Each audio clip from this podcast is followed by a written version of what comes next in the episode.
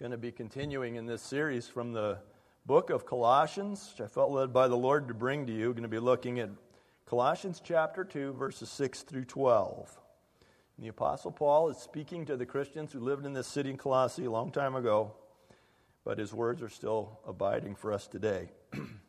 And here he says, "So then, just as you received Christ Jesus as Lord, continue to live in Him, rooted and built up in Him, strengthened in the faith as you were taught, and overflowing with thankfulness.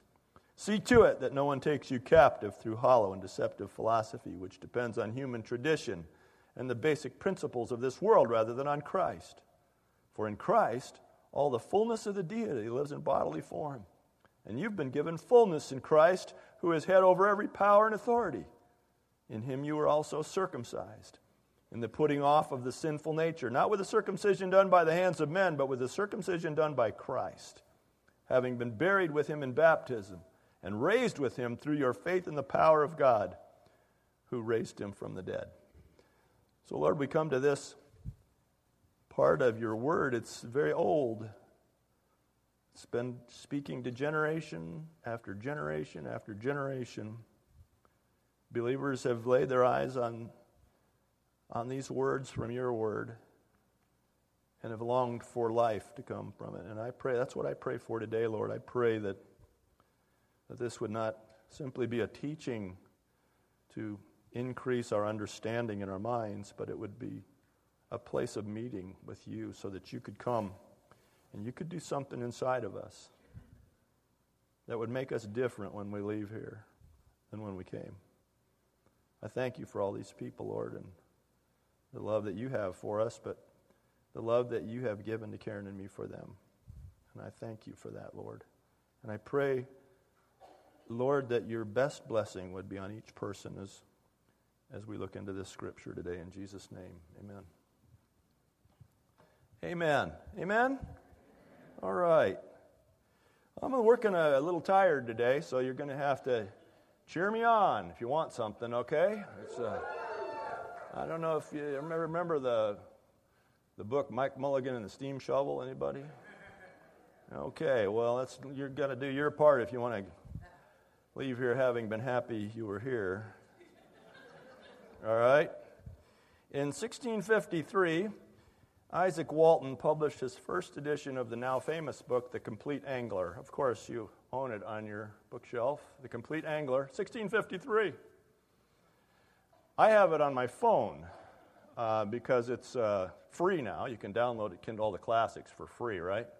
Uh, I find that really interesting that he wrote it in sixteen fifty-three, and I have it on my phone, and which is really good when you're fishing, right? Uh, let's see.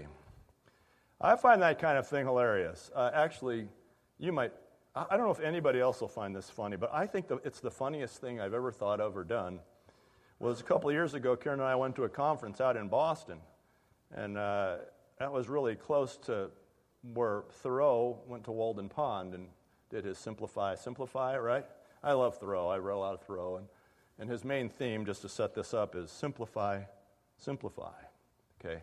And so I went to, Karen and I said, let's go out to Walden Pond, let's drive out an hour and see what that is, because they got a little place where his cabin was and all that stuff. And so I had Karen take a picture of me reading Thoreau from my Kindle next to Walden Pond. Does anybody enjoy the irony of that? As m- much simplify, simplify, and I have it on a very complex device. It's a lot funnier than I ever get a reaction for. Okay, that's a way Homer. Some of you are going to be, oh, I get it, okay. Well, anyway, in this Complete Angler and the subsequent second and third editions that came out, uh, this guy covered everything you need to know about fishing, from catching them to cooking them, from using worms all the way to dry flies, and covered, it was really everything you needed to know about fishing in the seventeenth century. And now in this passage, I like to call this passage that I just read for you, The Complete Christian, because listen, in there is everything you need to walk out your walk as, as, a, as a follower of Jesus. The basis is all there. If, you, if I, I know I just read over it, and you're kind of different places with it, but if you'll embrace what I just, those verses that I just read for you, if you'll take them in and if you'll let them master you. Some of us are still trying to master Scripture. I'm not, I'm not, I don't do that anymore. I just keep asking Scripture to master me. Just take, take control of me. And if you'll let these verses master you, it'll be like the internal, the the the, the guidance system on a stealth fighter, you know? It'll just be in there. And you'll you'll take steps, you'll take direction from it if you can internalize that. Does that sound okay? Because I think what Paul's doing here in this passage and talking about the portrait of a complete Christian is really helping us to understand what the basic realities of being a Christian are and spending our walk with him and extending our walk with him. We make a lot of fuss around here. We talk a lot about how it's okay to be a sinner, don't we? And it's okay because we are. I mean, hello. I haven't had my first perfect day yet. Anybody? I'm pretty much, by reading Scripture and observing my life and the lives of hundreds of others, I'm pretty sure none of us are ever going to have our first perfect day before we die. So we're going to die as sinners. Sinners saved by the grace of God through Jesus, but we're still sinners, right? And we make a lot of provision for that around here. Like, it's okay, you're a sinner. We get that. Yeah, welcome to the human race.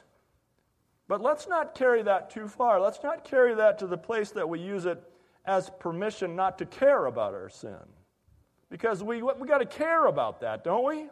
I mean, just because there's provision for it doesn't mean there's permission for it, right?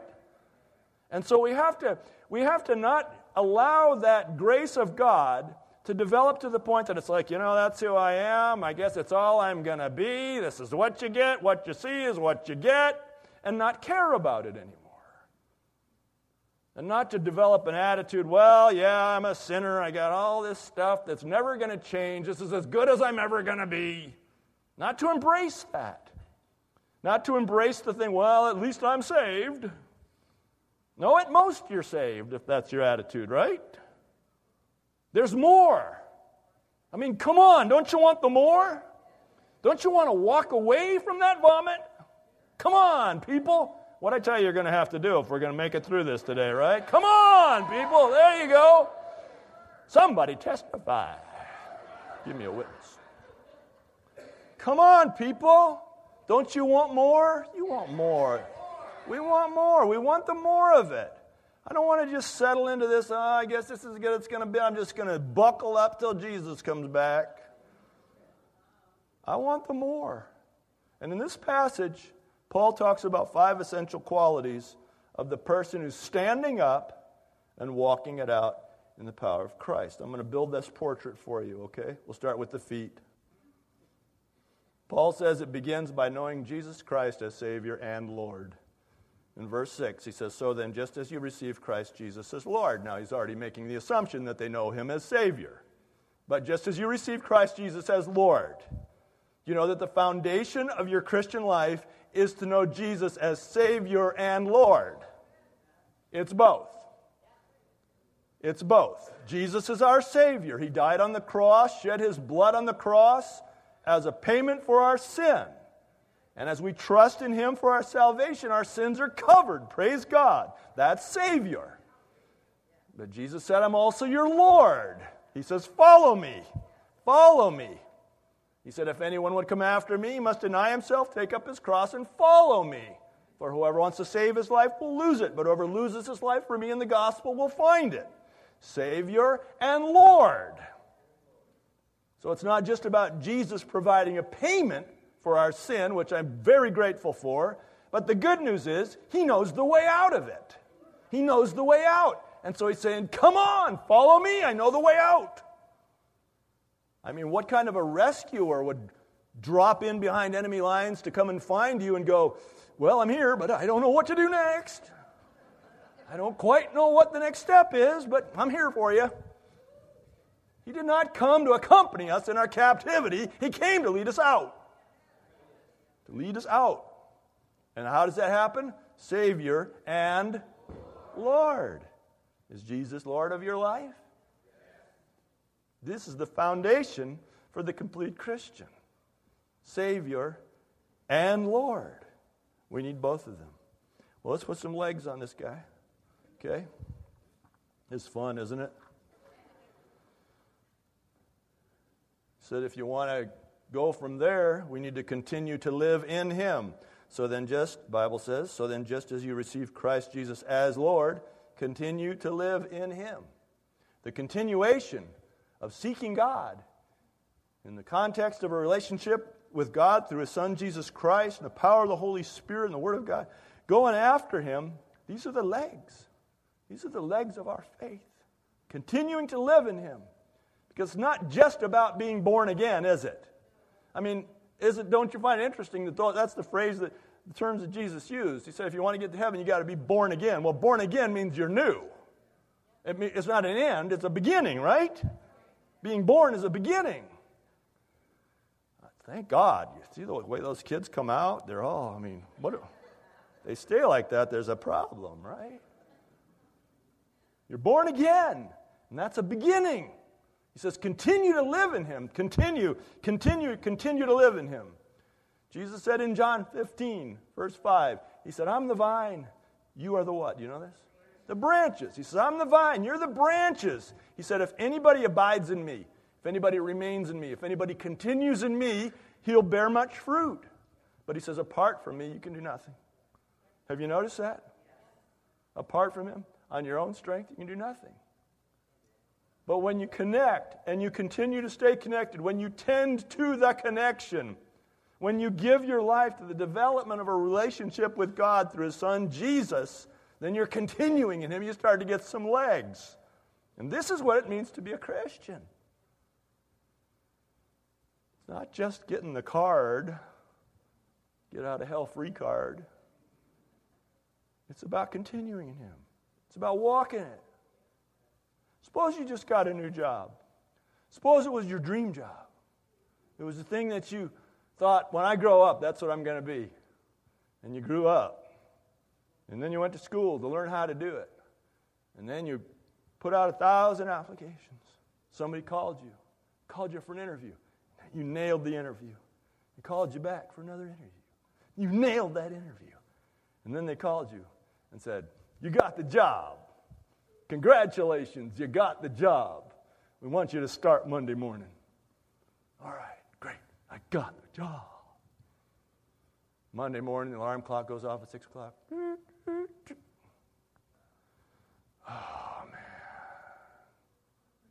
six thirty, seven o'clock.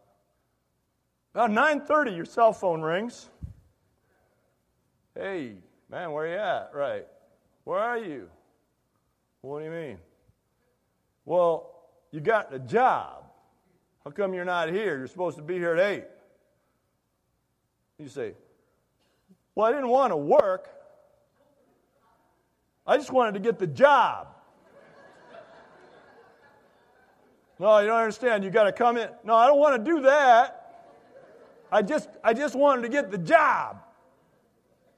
I got the job, right? Right? You had the job, but you don't have that job anymore. You know, you come to Christ. You say, I'm in.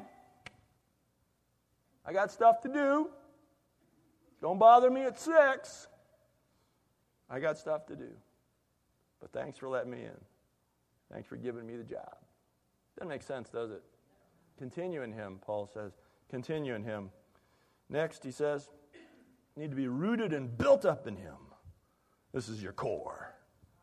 Oh, yeah, that's where your strength comes from. That's what takes the punch, baby. That's where your heart is. The Bible says, guard your heart, for it's the wellspring of life. This is the, this is the center of your walk with Jesus. I mean, there's stuff in your head with Jesus, right? You learn the Bible, you learn stuff, you consider things. The Bible even says in Isaiah, it says, come, let us reason together. Though your sins be as scarlet, they shall be white as... white as snow. Right? So there's reasoning. There's thinking, of course. The Bible says that we should study to show ourselves workmen approved and unashamed. Study. Good. But that's not the substance of our walk with Jesus. It's from our heart, isn't it? It's this other thing. This dynamic of God stirring inside of us that sometimes even defies logic. Hello? That's your heart. You find it interesting that the first piece of armor that Ephesians six tells us to put on is the breastplate of righteousness, to cover up your heart. Cover up your heart. You got to be diligent with this because the devil's clever, isn't he? You get stuff stored away in your heart, the good stuff in your heart. You have some walk with God going on, and then when you're not paying attention, the devil comes, he starts to steal that stuff away, doesn't he? You got to guard your heart. You got to guard your heart. Guard your heart, he says. And then he says, you want to put some else on this man? He said, strengthened in the faith you were taught. Strengthened in the faith as you were taught. That's what it says next. So then, just as you receive Christ Jesus as Lord, continue to live in him, rooted and built up in him, strengthened in the faith as you were taught. Strengthened. See these guns? Who laughed over there? Oh. Should have known. Control that woman. All right. You know, there's a strength to this. There's something you do with your arms. This is like what you do, right? There's a strength to this, walking this out. And it says strengthened in the faith. Not like that, and that's a different use of the phrase. Some, often the Bible says if you have faith as small as a grain of mustard seed, stuff like that, that's the release of your faith, the substance of your faith. But in this case, it uses the faith as a term for the walk with God. Strengthened in the faith. Strengthened in your walk with God. And there should be some strengthening aspects. You should be gaining mastery over habitual sin, people. You should be being let out of it. You should be seeing improvement. None of us are perfect, but you should be getting stronger. You should be seeing an increase of the emergence of the fruit of the Spirit. More love, joy, peace, patience, kindness, goodness, faithfulness, gentleness, and self-control. You should be seeing an increase in that. You should be seeing an increase in the manifestation of the gifts of the Spirit, of God working through you supernaturally and powerfully, sometimes in small ways, sometimes in big ways, but you just know, I think God just did something through me. You should be seeing these things. You should be seeing an increase of the passion of your worship, whether you're an exuberant worshiper or a quiet worshiper. The, the exuberance of your heart in worship should be increasing. These are the strength of your arms. This is the walking of the faith. You should be seeing an increase in the depth of your relationship with other brothers and sisters in Christ. And if you're still trying to do this in isolation or with a very casual connection with others, you're doing it wrong. Because God means for us to come together and develop these dynamic, personal relationships of strength and accountability, blessing. You should be increasing in your effectiveness as a witness, as a light in a dark world. Not as a religious person. Go, if you've got to be religious, find yourself another church, would you? We don't need any religious people here. Religion aren't us. Okay? I'm talking about the dynamic effectiveness that somebody goes, there's something different about that couple or that guy or that gal. There's something different. Peter says that we should always be prepared to give a reason for the hope that is within us. Well, that implies something, doesn't it? It implies that people are going to be asking us, what's up with you? Right? How come you're different? They need to see that. These, these are the arms of your faith, these things.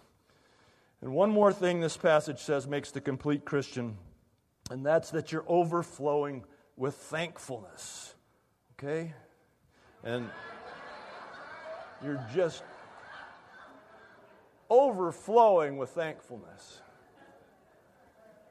Well, while I was making this, I thought, you know, if I'm going to use my arms, I got to use his head, right? I mean, you know, it's just, it's just fair. I got to use Tony's head. Tony's a good model of someone who overflows with thankfulness.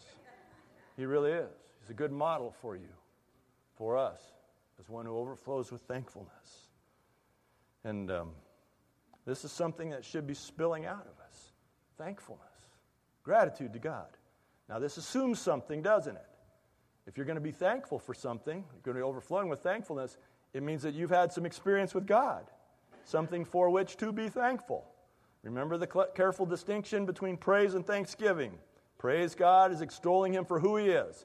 You don't have to have any experience with God to praise him just because he is. But you need experience with God in order to be thankful. You say, these things God has done in my life. These things I have seen him do. We will commend his works one generation to another. And these are the things we're thankful for. And this needs to flow from us.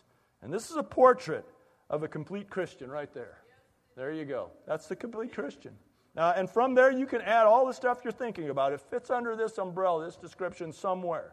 If you can embrace these realities, internalize these realities, let these realities mark you, you will naturally walk as a supernatural believer. And then Paul, but he shifts gears in this passage. A couple more things here before we go home. Listen, after completing this portrait of the complete Christian, Paul shifts gears and he says, but be careful. Look at the next verses. But be careful, he says. Watch out, because something's coming to get you. If you try to stand in this way, something is coming to get you. What is it? He says it's this. He says, be careful, because religion is right ahead. Well, what do you mean by that? It means like as soon as you get strong in the Lord, as soon as you get the dynamic of the walk with Jesus going on, there will be somebody around to tell you you're doing it wrong and you need to be doing it this way. That's empty religion. That's what we mean. Let me show it to you in the Bible. Right, the next verse. Paul says, see to it that no one takes you captive. Wow. You're going to take, who's going to take that guy, well, that last guy captive? Who's going to take that guy captive?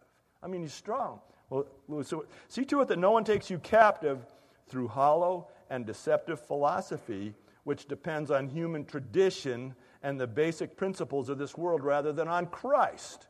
You see, you get it going on with Jesus, and you know it's real.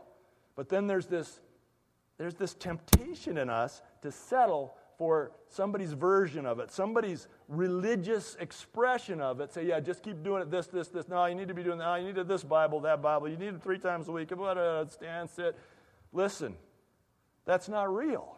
That's dependent on empty philosophy. It's dependent on human tradition, not on Christ. You can't have both. You can't have both. That's why whenever we do something repetitively here, such as communion, I'm so I'm just before the Lord on my face saying, Lord, we're doing it again. It's got to be real or we're never going to do it again. When something stops being real and dynamic, we're not doing that anymore. As long as it continues to bring life, we do it. And that's the difference between the expression of a walk with, with God, where Jesus is head of the church, and a religion. Now the problem is, I've observed that a lot of people prefer religion over relationship. A lot of people seem to prefer a religion about Jesus Christ over relationship with Jesus Christ. The reason is because it's easier. It's a lot easier to be religious than it is to be living in dynamic relationship with Jesus, right? I mean, it'd be a lot easier if I'd get myself some special clothes and special little hat and stuff, you know, and was able to say all these things to you and say, okay, now stand, sit, go. That'd be a lot easier than come in here and say, hey, Jesus wants to be Lord of your life. He wants to mess you up. He wants to get into every aspect of your life. He wants to get into your life. He wants to get into your thought life. It'd be a lot easier to be religious all of a sudden, wouldn't it? Paul says over and over again in this thing, he said, if you accept religion over relationship, you are effectively usurping the lordship of Jesus in your life. You're letting something or someone else be Lord. That, ain't, that doesn't sound good, does it? He says, so watch out for that. He uses very strong terms here. He says, see to it that nobody. He says, man, the King James Version says, beware. The Greek is blepo, which means discern with your eyes. Look, look at it. When somebody's coming up to you and saying, oh yeah, but we do it this way. Discern with your eyes, whether that's life or whether that's religion, right? Okay, people don't have to do stuff like we do it. I'm not saying that. I'm just saying discern with your eyes what's life and what's empty religion. Okay, say, so, yeah, I'll start again. Okay, I got one more thing, and we're going to just all go home.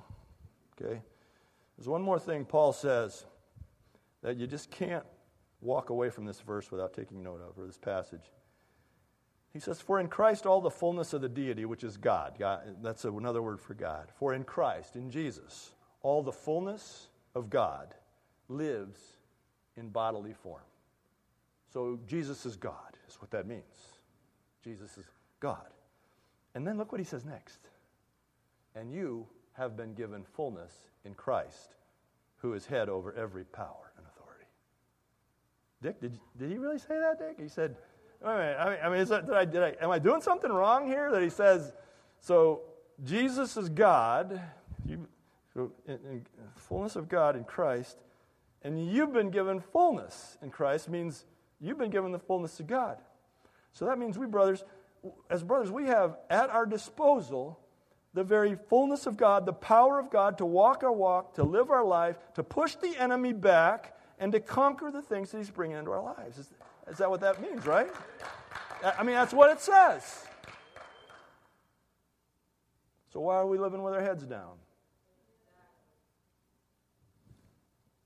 I mean, why are we backrooming this? Father, I just pray that you'll come now into this place and do what you want to do. I didn't know what you wanted to do when I woke up this morning. I still don't know what you want to do now, but I don't need to know what's on your mind to just give the church to you, Lord. So right now in this place, I just give you the church. And I just ask you to do what you want to do without my direction.